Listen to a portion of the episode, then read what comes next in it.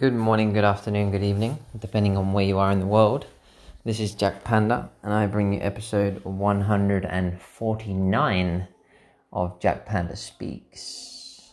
For those of you that are new, this is an unedited, raw flow of thoughts and feelings, and it's always at your own risk that you embrace the unknown with me here today. We still live very much in the unknown with 2020. Who the fuck knows what's happening and where we're going? Currently on Malta, the cases are rising, and it seems like we could experience this time round what we didn't experience during the first wave because it was quite light here, you know, for some reason. We didn't have many cases, quite a small island. Um, but as soon as the borders opened up, the, the government started allowing big events to happen and gatherings, and they say that now the cases are rising like never before. So, yeah, they were quite they're quite strict. You get fined now if you don't wear a mask on the ferry, in the shops. So it's definitely a step up from where we were. We'll see where that goes. I'm quite happy today. Got my little office set up. Finally, got my own space. So important, man. Oh, I can't believe I didn't do it sooner been living in this house for four months now. Yeah, it must be coming up to five. And we're just co living and co working in the same space constantly with my girlfriend, with my partner, business partner, and lover.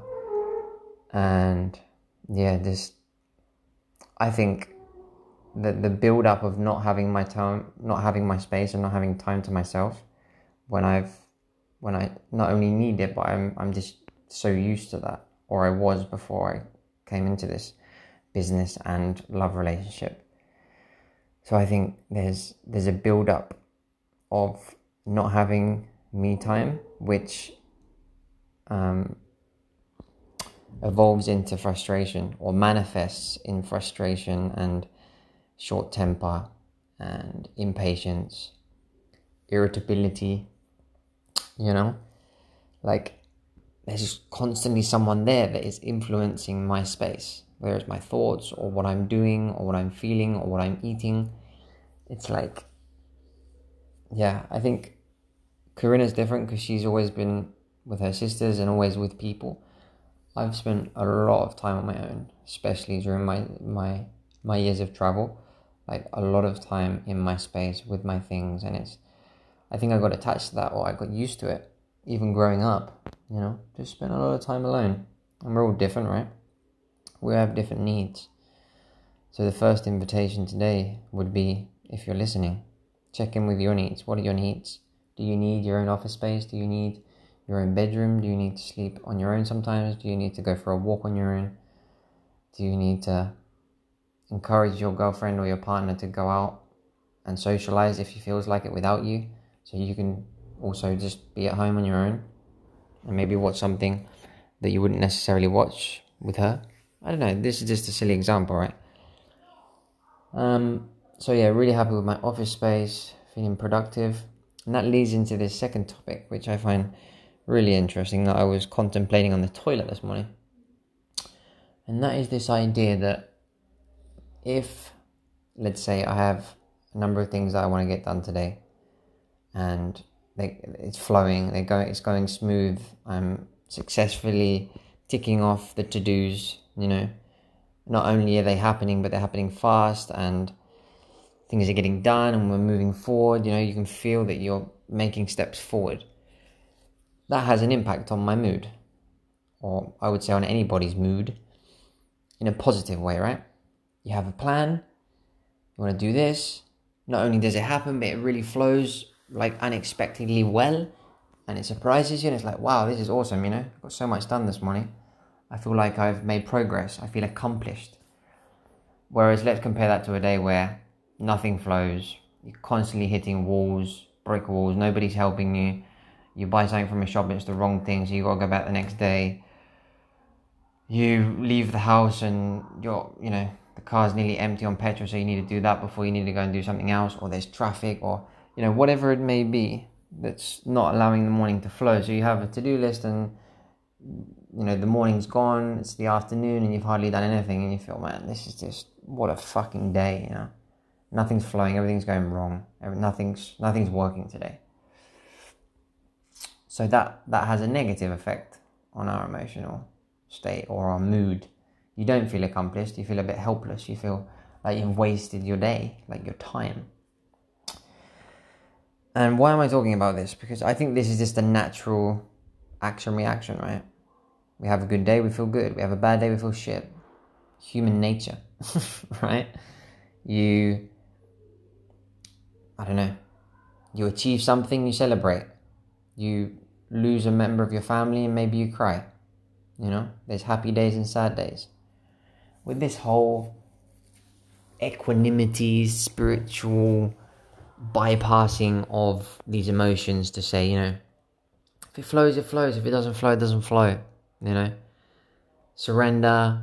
You're not in control. You know, detach. Don't let you know your to-do list have any effect on you. Don't allow your circumstances or your environment or the people around you to have an effect on your mood. You know, go within, meditate, stay centered. And to a certain extent, yeah, you can stay more or less centered. So you, they could be, they could affect you more or less. But I think if you take away that roller coaster ride, right, the ups and downs, the happiness and the sadness, you're basically detaching from human nature and from being human. So if you don't have the lows, you can't appreciate the highs. So you just become, you know, equanimous and constant, right? So you're just bypassing human nature. You're maybe potentially detaching yourself from being human, right? And this also ties in with our transition towards transhumanism and becoming more integrated with AI and becoming more robot like. Even though you know I can observe from another angle that human emotion, human emotions are quite automated and robotic anyway, even the biological ones. For example, you could sit down and watch a movie and see a sad situation on the screen, like someone's died in the movie, and you'd connect it with that character, and that the res- your biological response is to feel sad and to cry right? So it's just an instant reaction action reaction of the physical right, with the mind. It's a mind body environment kind of system that just gets triggered by an external happening and you feel sad just like we're talking about having a good day or a bad bad day them circumstances trigger an emotion right it's just human nature so it's quite automated and robotic as it is, but it's still kind of natural and biological, right? It seems quite spontaneous until you look at it uh, more firmly or with more attention. But if we look at this idea of, you know, detaching and surrendering and equanimity and bypassing the human nature of emotions and mood to just stay centered and be constant as much as possible and detach yourself from suffering and everything that comes with it, then you are in a way becoming quite um des- uh, if you're desensitizing yourself or you're becoming a bit like a robot, right? That doesn't feel.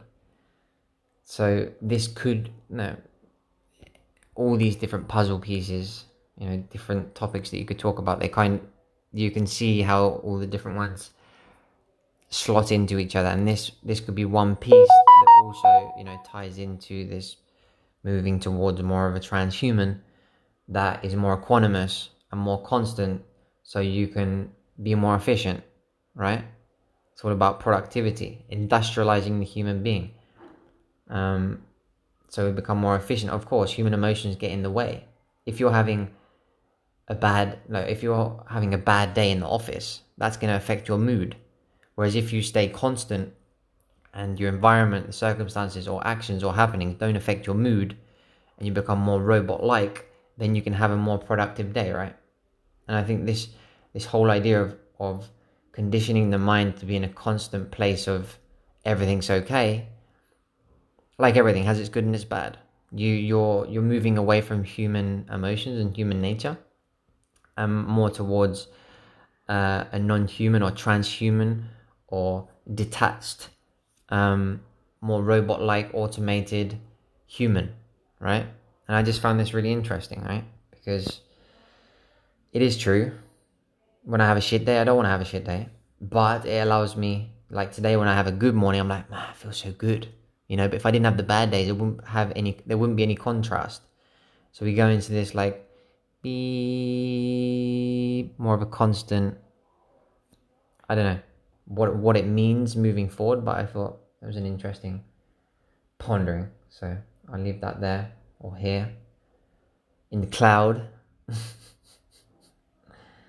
and uh, yeah, appreciate human nature while it still lasts or while it st- still exists. Because I think at the moment we're kind of split between being human and transhuman, and there's a lot of wanting to stay in the human realm, but there's a lot of rejection of human nature and human emotions, even from the spiritual or the alternative communities that are all about humanity, but they want to detach themselves from or bypass human emotions. It's it's it's fascinating to me how um how seemingly opposed viewpoints like a spiritual minded detached person who meditates who seems to be very opposite to someone let's say who who owns a business and works 24/7 but there's there's there's that there's that line fine line that connects them in the sense that both the businessman that wants to be productive and efficient and the, the, the yogi that wants to just be in that zen space they both want that you know for different reasons but they don't both want that so i think even if on the surface there's lots of different people and different journeys and different paths ultimately they're leading to the same future, you know? And it's so interesting to spot these um, similarities that link everything, join all the dots, all the different puzzle pieces. You know, how veganism that is seem seems like it's about nature and the land and the animals and human nature, but it's actually about transhumans as well because they're they're they're creating the foundation of a diet that is basically non-farmed, like not farmed. It's it comes from a lab, you know. So we don't kill animals, and we don't necess. I mean, yeah, that's a whole nother topic to get into.